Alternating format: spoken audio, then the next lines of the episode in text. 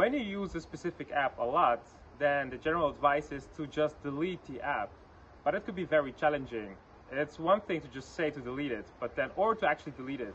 And there's another side to it, which is actually leaving the app absent from your phone. So that's very hard.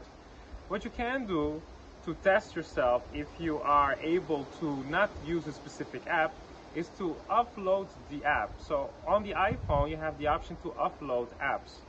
So what you then do is you go to general and then in general you go to iPhone storage and then in iPhone storage you can upload apps. So when you do that, the app is deleted, but all the data is still there. Actually, the icon of the app is still there on your phone. But if you tap it, it doesn't open, but it reinstalls the app again. So if you want to test yourself without deleting the app, then start with uploading the app. So go to general iPhone storage, upload specific apps, so at least it's uninstalled, and then see if you can resist to tap the app because when you do that, it will reinstall itself.